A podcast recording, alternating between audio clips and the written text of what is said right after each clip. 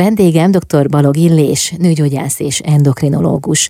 A már kialakult cukorbetegségre érdemes odafigyelni természetesen, de milyen következményekkel jár? Milyen olyan hozadéka van, amire esetleg nem is gondolunk? Hát a cukorbetegség az mindenképpen veszélyes, az már azt, azt jelenti, hogy az éjgyomri cukorértékek is magasak, a táplálkozáskor a vércukorérték olyan magasra megy föl, ami után már két óra múlva nem tér vissza a közelébe se a kiindulási értéknek. Ilyenkor az a vércukor, ami az érpályában van, az érpálya rombolását végzi. Tehát nem ott van a helye a cukornak, hanem a sejteken belül, és a sejteken belülre kerülését segíti az inzulin. Az inzulin szintet, amikor a cukor magasra emelkedik, a szervezet felemeli magasra, és próbálja ezt a felesleges magas vércukrot eltakarítani az érpályából, de ha ez nem sikerül, akkor rendkívül pazarló üzemmódra vált, nagyon sok inzulint pazarol le, és mégsem sikerül ezt megoldani. Ez az inzulin rezisztencia, ami az előszobája ennek a cukorbetegségnek. Ha a cukorbetegség kialakult, akkor különböző, az már egy szakmai kérdés, ott már gyógyszerekkel, akár tablettás megoldással, akár injekciós megoldással a vércukrot be kell állítani, akár úgy, hogy külső inzulin támogatással, vagy a hasnyálmirigy működésének a segítésével. Erre nagyon modern gyógyszerek vannak, tehát a cukorbetegségnek egy hosszú ideig az elején még tablettával is az egyensúlyát meg lehet tartani. Később pedig, hogyha kimerüléses cukorbetegségről van szó, akkor, akkor az inzulin kezelés jön szóba.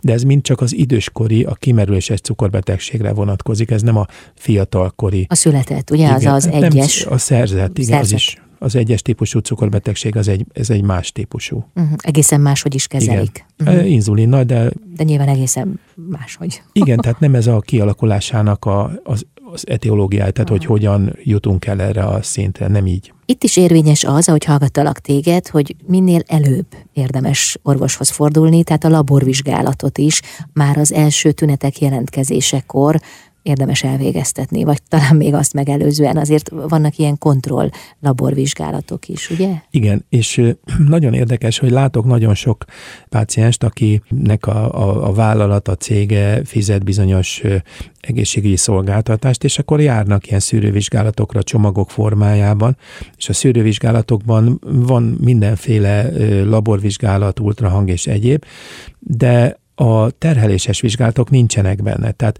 ha a páciens azt gondolja, hogy ott találtak egy ilyen normál vércukorértéket, vagy egy picit emelkedettet, és azzal olyan különösebb teendő nincsen, az még, az, még, az még nem biztos, hogy így megállja a helyét. Érdemes ilyen esetekben, főleg, hogyha a felső határon van, és tünetei vannak, vagy panaszai, akkor, akkor provokációval, terheléses vizsgálattal megnézni, hogy arra, hogy reagál az illető, mert kiderülhet azért, hogy ott van teendő. És melyik az erősebb? A felső határ, vagy a tünetek jelentkezése? Hát az éjgyomornál a tünetek jelentkezése esetében érdemes a terheléses vizsgálatot végezni, hogyha az éjgyomri értékek rendben vannak, akkor is. Ha a tünetek nincsenek meg, és az éjgyomri értékek is rendben vannak, akkor ott különösebb teendőnk nincs. Ha valaki babát szeretne, akkor általában törekszik arra, hogy az egészségét is hát vagy helyrehozza, vagy pedig megtartsa. Cukorbetegség esetén milyen következményekkel jár a terhesség?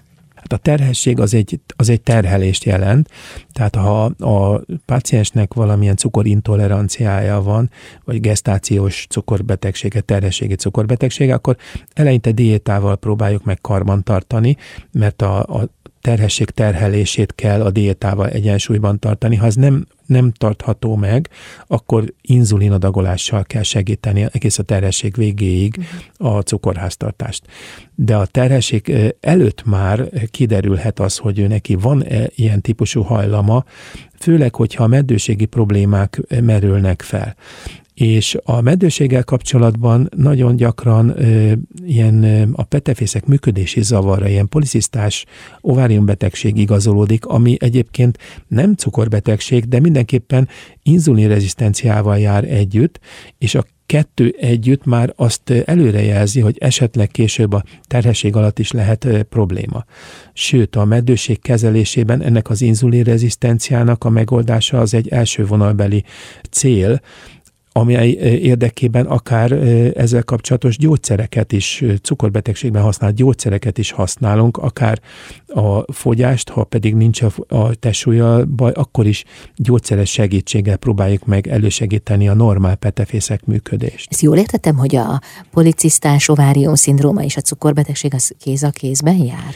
Inzulinrezisztencia és a policisztás ovárium betegség, igen, tehát a cukorbetegség egyfajta előszobája. Aha. Ez, de ha a, a kettő egymást erősítő folyamat, ha ezt a, az ördögi köt valahol átvágjuk és tudunk ö, megállt parancsolni, akkor a kétféle betegség elválik egymástól, és mind a kettő meggyógyítható, és aha, utána nincsen panasz. Aha. És az előfordulhat, hogy mondjuk a pé cé o es hívja fel a figyelmet a cukorbetegségre, illetve az inzulinrezisztenciára? Igen, igen, a pé cé o es nagyon gyakran együtt jár inzulinrezisztenciával, mert rosszul működik a petefészek, aha, és az inzulinháztartást így közvetlenül befolyásolja. Aha. Én csak arra gondoltam, hogy többnyire valószínűleg fordított irányú ez a folyamat. Tehát, hogy először derül ki az inzulinrezisztencia, és később a pé cé o es, mint fordítva. Hát itt a tyúk vagy a tojás esete, mert egy, egy, nyilván egy nagyobb súlyú páciens esetében hamarabb merül fel az emberben az, hogy a meddőség hátterében esetleg a többlet súly, a többlet súly hátterében inzulinrezisztencia és következményes pé cé o es van, mint például egy vékony páciens esetében, de egy negyvenöt-ötven kilós nő esetében is előfordul a pé cé o es, mikor azt nem mondhatjuk, hogy túlsúlyos, uh-huh, és az inzulinrezisztencia azért jelen van. Uh-huh. Amikor a meddőség okait keresitek, akkor a pé cé o es és az inzulinrezisztencia az minden esetben kivizsgálásra kerül? Igen. Igen, ezt muszáj. Tehát egy protokollszerűen vizsgáljuk ki a meddőséget. Ugye meg kell vizsgálni először a női ciklusnak a, a mikéntjét, hogy megfelele, van-e tüsszőérés, tüsszőrepedés, megfelelő a progeszteron szint. Ha ez nincsen, akkor már felmerül a pé cé o es, de a nőgyógyászati vizsgálat során a pé cé o es lehet látni ultrahangvizsgálattal is, és az is egy diagnózis, és akkor már a kezelést meg lehet kezdeni. A súlyosság mértékét tudjuk a laborvizsgálattal ellenőrizni. De a pé cé o es az gyakran ö, a hajhullással, szőrszál, ö, extrém megjelenéssel, akár az arcon vagy más testtájakon erősebb szőrzet megjelenésével jár, tehát a páciens orvoshoz fog fordulni, még mielőtt a terhesség igénye felmerül, mert érzi, hogy valami nem stimmel. Köszönöm szépen. doktor Balogh Illés nőgyógyász és endokrinológus a vendégem.